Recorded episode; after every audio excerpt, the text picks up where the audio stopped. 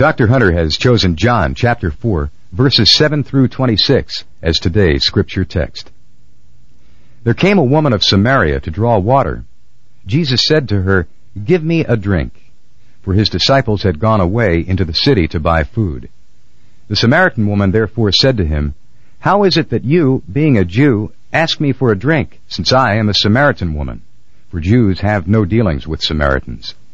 Jesus answered and said to her, If you knew the gift of God, and who it is who says to you, Give me a drink, you would have asked him, and he would have given you living water.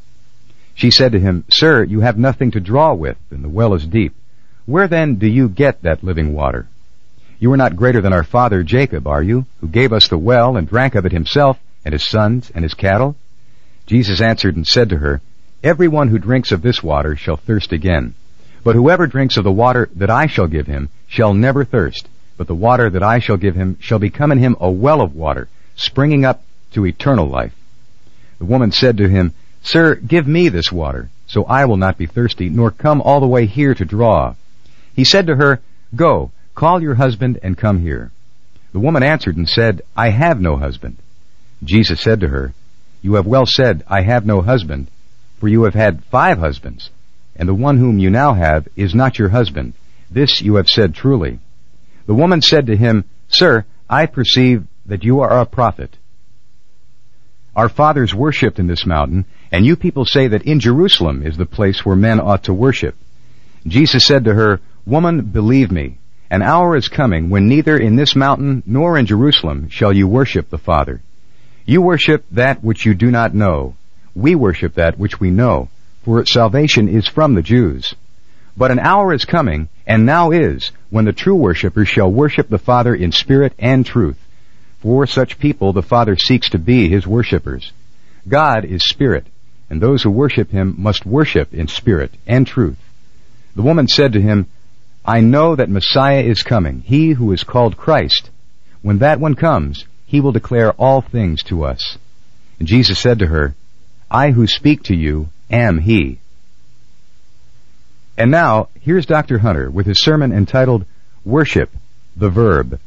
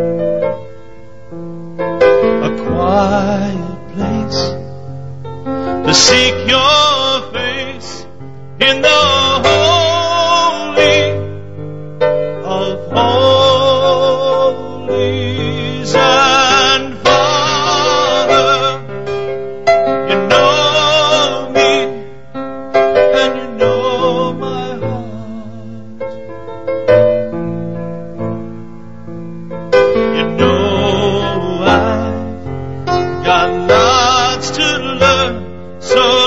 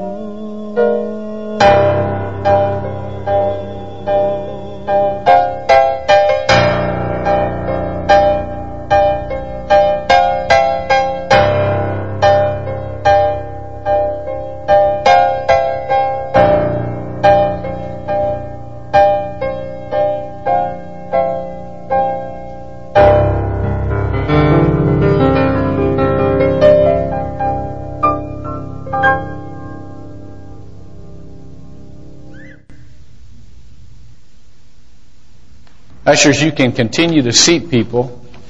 Uh, we are, uh, please turn to John chapter 4. We are going to kind of flip flop worship today. And so you, this is going to feel disjointed to you because you're not used to this order. I'm going to preach first, and then we're going to uh, do what I preached about and worship. This is a message, as you will see, about five aspects of worship.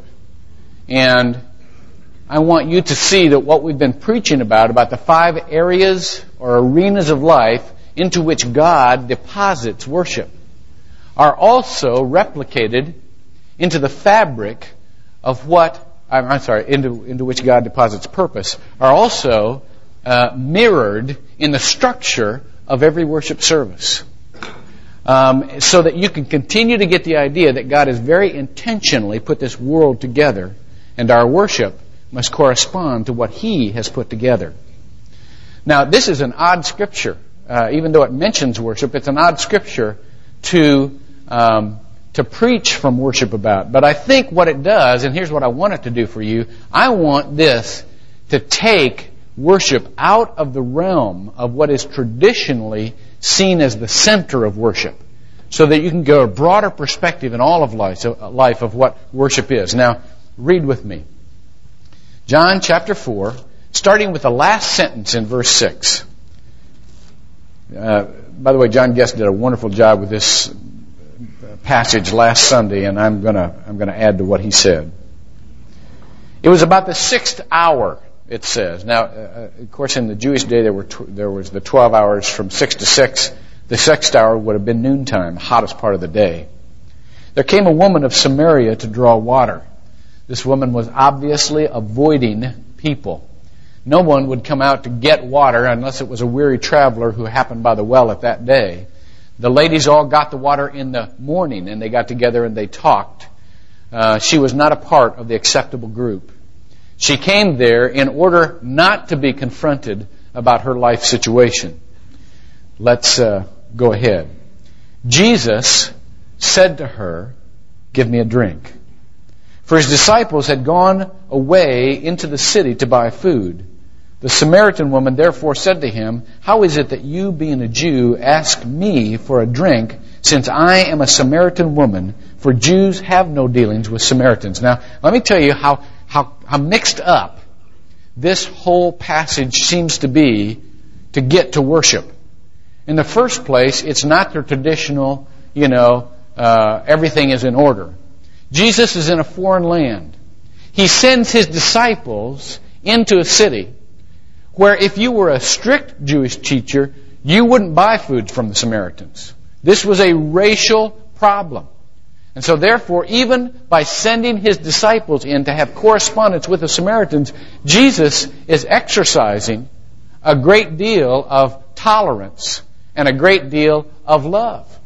Because a, a, a Pharisee never would have done this. Secondly, a man is talking to a woman, stranger to stranger, you didn't do that. Thirdly, he was a Jew, she was a Samaritan. You didn't do that. So right now, this woman is thinking, holy cow, what, what's going on here? Now, read ahead with me. It says, Jesus answered and said to her, If you knew the gift of God, and who it is who says to you, Give me a drink, you would have asked him, and he would have given you living water. She said to him, Sir, you have nothing to draw with, and the well is deep. Where then do you get the living water? See, she's not real fast on this stuff. Doesn't her her mind doesn't run to metaphor. She's she's still, you know, okay. Where do you get this living water? Now she's thinking, here comes a battle. There's going to be a debate. This guy's going to pick on me because he's a Jew. I'm a Samaritan, and she starts to defend her heritage. Watch what she does, which all of us do. Our heritage, what we're, you know, if somebody says Baptist or Methodist or you know, we start to listen, I'll tell you, look at what she does. She says, You are not greater than our father Jacob, are you? Who gave us the well and who drank from it himself, his sons and his cattle. See, she's she's putting that little You want to tear into this? Let's go at it here. She's going to argue with him because she has that right and she's, okay? Jesus avoids the debate. He answered and said to her, Everyone who drinks of this water will thirst again. But whoever drinks of the water that I will give him shall never thirst. But the water that I shall give him shall become in him a well of water springing up to eternal life. Now she hadn't got it yet. But her response is so simple and childlike and wonderful. Even though she doesn't understand all there is to get, she wants it. Look at what she says. The woman said to her, Sir, give me the water. So I will not be thirsty, nor come all the way here to draw. She doesn't, I mean, she just said, whatever you got, give it to me. And you, you who have children know what a wonderful is, thing it is, their immediate response to what you have and wanting what you have and the simplicity of asking what you have. As a matter of fact, if you have small children, you will realize there was one time when you could eat something alone in peace. But when you had children, you couldn't eat anything alone anymore because as soon as you stuck it up to your mouth, what do you got? Well, how, how, can I have some? I have kids coming up to me in the mall eating a hot dog. What do you got? Got a hot dog. What's it got? Got ketchup on it? Yeah, I got ketchup on it. Can I have a bite? Kids, see, it's wonderful. This, this is a wonderful childlike position. You got, you got water? Give it to me. Because I don't want to be thirsty, and I don't want to come out here to draw every day. Not yet getting the point, but having the thirst. Knowing that she want, knowing there's something missing, and wanting that thing that's missing, even though she doesn't fully understand what it is yet. It's a wonderful quality. Well, Jesus said, tell you what, I mean, it doesn't say that in here, but I, this is what he said. Said to her, uh, well, go call your husband and come here. Ugh, she's nailed. This is the very thing she came out in the middle of the day to avoid. Being nailed as to her living situation. Go call your husband. Now she's got a choice. She can run and hide, or she can confess. She's living in sin, she knows it. Now there's a while where sin hides. In John 3 it says sin loves the darkness rather than the light. And there's a while where sin hides. But you know what? When sin hides long enough, it hurts bad enough, and it gets lonely enough that it is a relief to be discovered. It is a relief to be confronted. And that's exactly where it is with this woman. She doesn't try and run. She doesn't try and cover up. She doesn't try and go back and say, well, just came out to get some water. I'll see you. She confesses. She says, I, I have no husband. Jesus said to her, You have said, Well, I have no husband. For you have had five husbands, and the one whom you now have is not your husband. This you have said truly. She said to him, Sir, I perceive that you're a prophet. You know, you're telling me this stuff. There, there's something else in this conversation that isn't in the words, it's between the lines. He, he is so sure of her situation. I perceive you're a prophet. Now look immediately to where her mind goes. John Guest saw this as a religious conversation. I see it as a, a, a sense of a need for worship. You're right. I've been discovered. I've got to get back to God. So she starts up this conversation about worship. She could have talked about laws. She could have talked about, well, this is why I'm doing that. She got, she started the conversation about worship. She says, our fathers worshipped in this mountain, and you people say that in Jerusalem is the place where men ought to worship. Jesus said to her, woman, believe me, the hour is coming when neither in this mountain nor in Jerusalem shall you worship the Father. You worship that which you do not know. We worship that which we know, for salvation is from the Jews. Now that sounds like a terrible slam. It's not. The Samaritan believed in just the first five books of the Bible, the Pentateuch. The Jews accepted the whole canon, so they had a larger picture of God. They had the picture of the major prophets and minor prophets and the, and the poets and the wisdom literature. Uh, they had the whole picture of Scripture. And so therefore he was simply saying, we've got a fuller picture of God than you do. Listen, God is spirit, and those who worship him must worship him in spirit and in truth. I'm sorry. I, skipped a verse. And an hour is coming, and now is when the true worshippers shall worship the Father in spirit and in truth. For such people, the Father seeks to be his worshipers. Now I want you to see who is doing the seeking here. The Father seeks to be his worshipers. God is spirit, and those who worship him must worship him in spirit and in truth. Now the woman get her, gets her hopes all up for, for someday I'll be able to, to, to have a relationship with this God. She says, I know that the Messiah is coming. He who is called the Christ. When that one comes, he will declare all things to us. And Jesus said to him, to her, I who speak to you am he.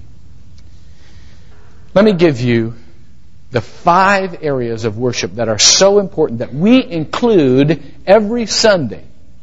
But they are not limited to a place. Neither on this mountain nor in Jerusalem, says Jesus. He disassociates worship with being confined to a particular place. And that's what I want to do in your mind this morning. I want to disassociate worship from being confined to a particular place. I want to separate it from being a noun that happens somewhere, person, place, or thing, you know. I want to separate it from that concept into a verb that is in the present tense that happens in your life often wherever you are when any one of these five areas comes up in your life so that you are able to worship every day and see it as worship and know it as worship. First area, let's talk about limitations. Let's talk about uh, a woman who realized that she was caught in her limitations. First of all, she was out there because of her limitations. She knew she couldn't be seen with certain companies. She was an outcast as far as society went. So every day she lived in her loneliness. Every day she, learned, she lived with her rejection. Every day. She had been rejected by five men or left lonely by five men. She now settled for a relationship just for someone to be in her life. And that cost her all respectability. And so she came out in her limitation. And when Jesus called her limitation, she was almost relieved.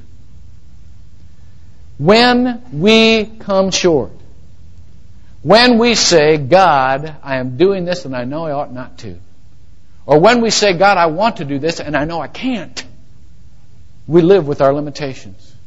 When we face the everyday frustration of life, we're talking limitation. And that's why every worship should be a place, a time for confession. To say, I know I'm not enough. I'm not what I want to be. I'm not what you want me to be. Help me to be what you want me to be. Or for a friend, I know they're having trouble. They're so frustrated. They're so lonely. Let me intercede for them. It's a great relief to worship God out of our limitation. It is the cause of the worship of God.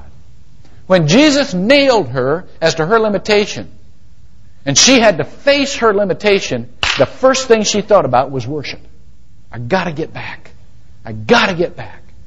Those of you who confront people on their sin, they have one or two reactions. Either you're crazy, I'm mad at you, or you're right, I gotta get back. You're here today because you faced your limitations. Because life isn't everything it could be and you've said, I need God, or at least I'm looking for God, you're here because of your limitations. It's a blessed thing to be miserable because of your limitations. It's a great gift. When there was, there was a, there was an old preacher who was talking about the weight of sin one time, how miserable sin is, and how much it weighed on a person who knew God. And there was a smart aleck kid in the, in the congregation, and he came up afterwards and he said, I don't feel anything. He said, Preacher, how much does sin weigh? Does it weigh five pounds? Does it weigh ten pounds? Does it weigh fifty pounds? How much does it weigh? The preacher looked at him, said, Son, this was back before preachers were politically correct. Said, Son, if I laid 200 pounds on a dead body, how much weight would that dead body feel? He said, Nothing. He said, That's why you can't feel anything. You're deader than a doornail. You're a corpse. Yeah! Blessed art thou. Blessed are you who hunger and thirst. Blessed are you who mourn. Blessed are you who feel the pain and the weight of sin. That's why you're here. And God has come to you to confront you on that, and that's why you're here. This was not your idea. This was God's. And that's who called you here. That's who initiated the conversation. God seeks such people to be his worshipers. Secondly, this woman Let's talk about love, the area of love. Remember me preaching about that and about the corporateness of our worship? I want you to see what this woman does after that scripture reading. She goes back and she goes into this town. Now, John Guest said something I never thought about last Sunday. He said, How is it that the 12 guys who were with Jesus all this time, they see Jesus heal the sick, raise the dead, preach the word that transformed the lives of thousands of people. The disciples go into town and come back with lunch. The woman hears one sentence or two sentences out of Jesus' mouth. She goes into town and comes back with the whole town. Did you ever think of that? Well, I tell you what, that's the corporate sense of worship. I hope you do not come here to see what you can get out of worship. Because you could have stayed home and watched on TV a preacher and got something. The sense of worship here is that we're a family. God does not call individuals to be His people. He calls people to be His people. God is making for Himself a peculiar people. And so that's why when we get together, it's not just for the purpose of coming close to God. Otherwise, you could stay in your prayer closet. We come together to worship as a family and to realize there are other people here who love God and can help us worship and worship and, and, and our worship is different because of it. You know my favorite part of worship is? I probably shouldn't admit this. Favorite part of worship is when we are singing and all the instruments cut out. And I can hear the body. Boy, that just gives me the greatest sense, Lord, this is my family. All of us are seeking you together, and because all of us are seeking you together, there's a different quality to this worship. Because you are calling to yourself a people. See? So that is why we have every Sunday a sense of usness, a sense of family time. That's why we have some sort of family time, some sort of corporate expression, because that is so important to Christianity. Now, I told you that this was going to be kind of off disrupted and, and kind of hold hold it loosely this morning. What we're going to do is kind of weird, but it fits in with the subject matter. We're going to have our family time right now. Um, where's Dick? Dick, Dick, come up. Dick is our pastor of pastoral care. He's going to come up and he's going to do the family time because his job is doing the family time.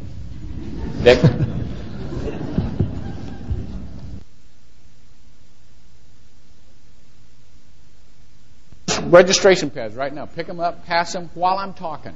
I know it doesn't seem worshipful, but pass them. Part of what we're trying to do this morning is to to um, correct a let's go have a nice worship service feeling so that you can get a broader picture of what worship really is. You can get it in the midst of chaos because that's what this woman was going through. It was all discombobulated her day, but yet, in a sense, she was talking to the one who loved her and called her. By the way, worship, if I, if I forget to tell you this, worship in Greek is proskuneo, and it means, pro means toward, and kuneo means to kiss. Worship really, literally means to kiss toward, to have that intimate relationship with God.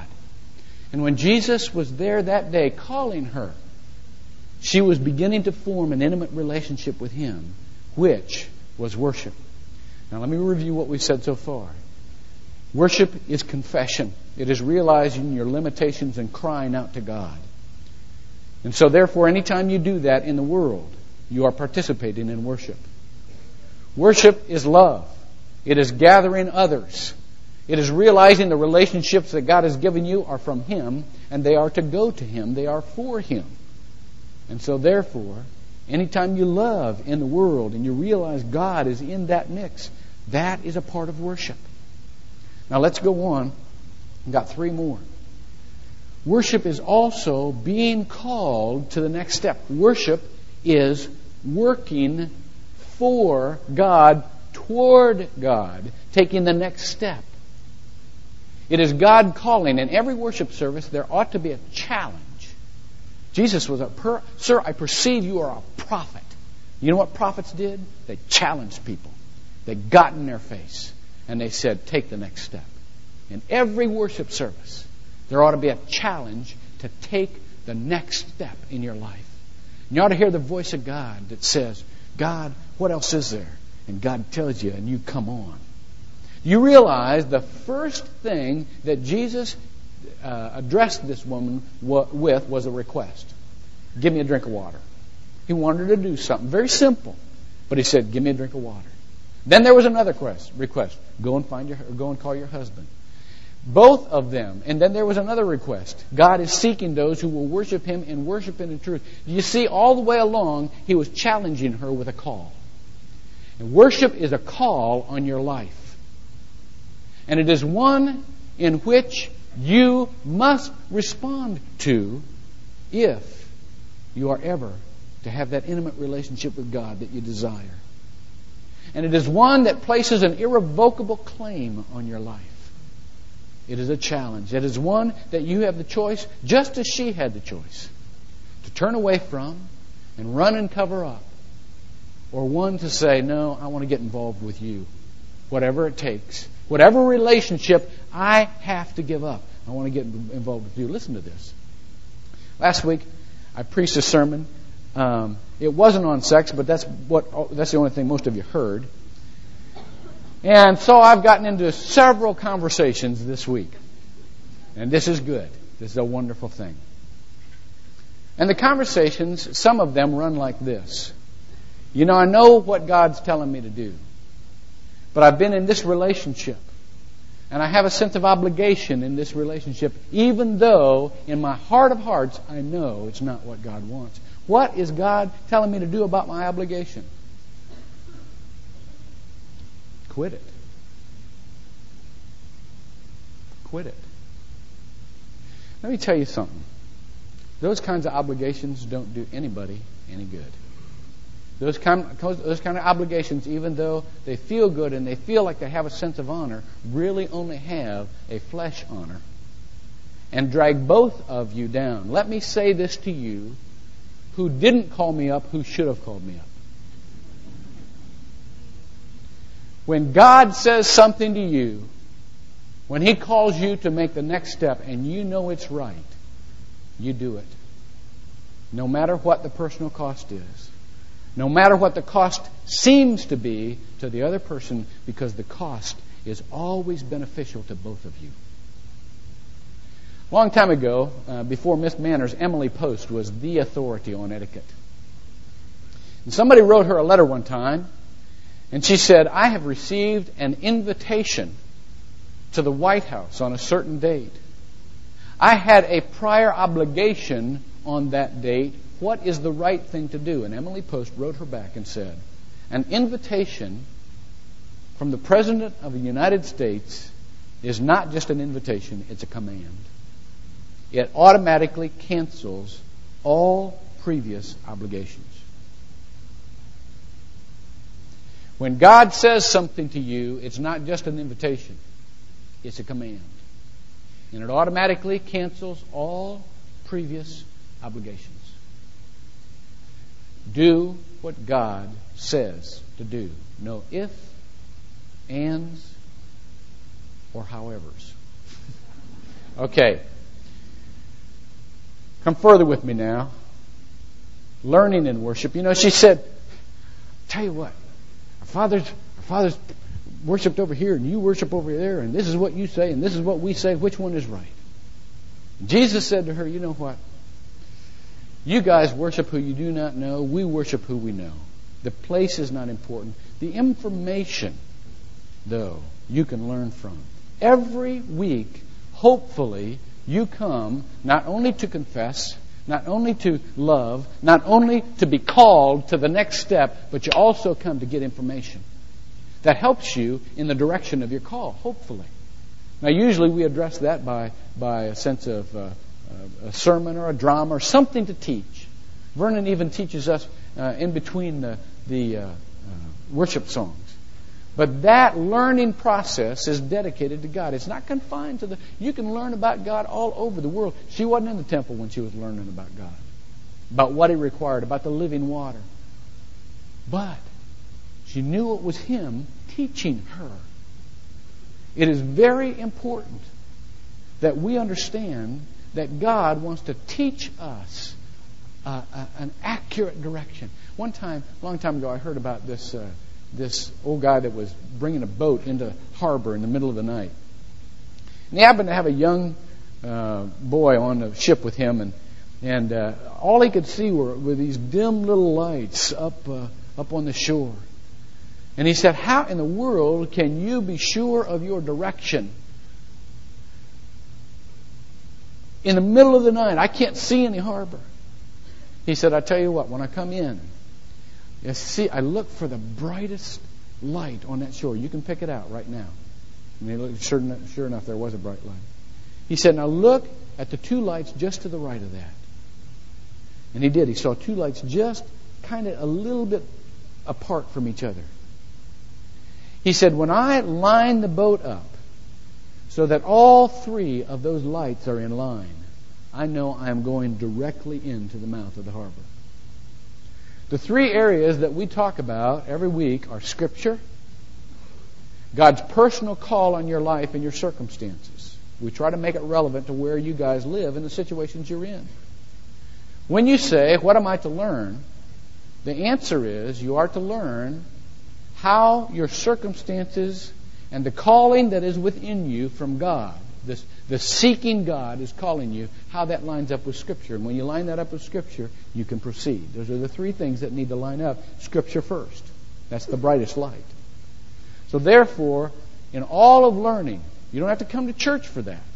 In all of learning, when you line up Scripture with your heart and with your circumstances, you can proceed. Okay, now one more, and then we're going to have communion together and worship some together. Life and worship. If you will remember, the other arena is who we are as a person. It's, it's our identity. It is the provisions of God that point to who we are. So anytime you sense the provisions of God in your life, the blessings of God that remind you that you're His child and He's your provider and give you that sense of identity, that's worship. That's why we sing songs of praise and thanksgiving and why the qualities of our worship often have and should always have a sense of praise and thanksgiving. But they should also have a sense of how God comes to us and tells us who we are. That's why very often we uh, um, do the Apostles' Creed together. Because that's one of the ways he reminds us who he is and who we are with theological accuracy. It's why we say the Lord's Prayer together. Jesus taught us to say that Lord's Prayer together. Why? Just so we could get what we wanted? No. So that He could remind us of who we are in Him. You pick that Lord's Prayer part. You are enriched with your identity as a Christian. And how God gave us that vessel to remind us of our identity. Now, I want to make a request of you because the elders are talking about what is a very important issue right now. It has to do with the sacraments. Uh, we have not had a, a, real strong, clear sacramental theology in this body since its beginning. One reason was that it is uh, uh, part of the history of the church is that it comes out of mostly uh, a Baptist background or, or, theology. The other is that that it uh, it threw out everything when it began. This began this kind of a '60s thing, you know, and it and it threw out all of the mindless, ritualistic stuff that uh, that ought to be thrown out. You know, because it's not that it's not important, it's that people don't think about it and they just do it, and that doesn't bring you any closer to God, see? And so therefore, it was important at one point to throw all that out, but now that we have it all thrown out and we're free in Christ, we're trying to figure out if at some points we didn't throw out the baby with the bathwater. And, and that's a very appropriate phrase. You'll hear why just a minute.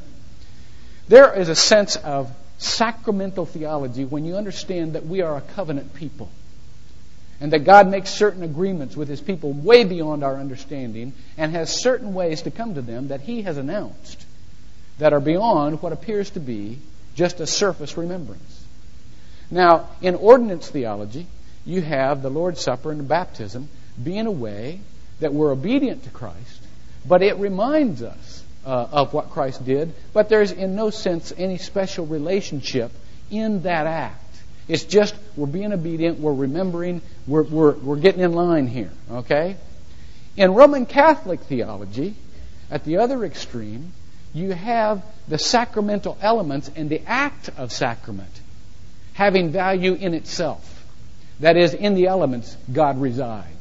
You know, uh, in the sacrament, there is some sort of soteriological value. There's some sort of uh, uh, help for salvation, okay? And you do that in order to be saved. Now, obviously, we ain't here, okay? That's not good, that's lousy theology. That's not good theology. Uh, Jesus isn't in that piece of bread. He, he's, but you get in the middle. And you have this sense, see, that God is somehow specifically involved in the heart of his people when they understand the sacrament of which they partake. In the sacrament of the Lord's Supper.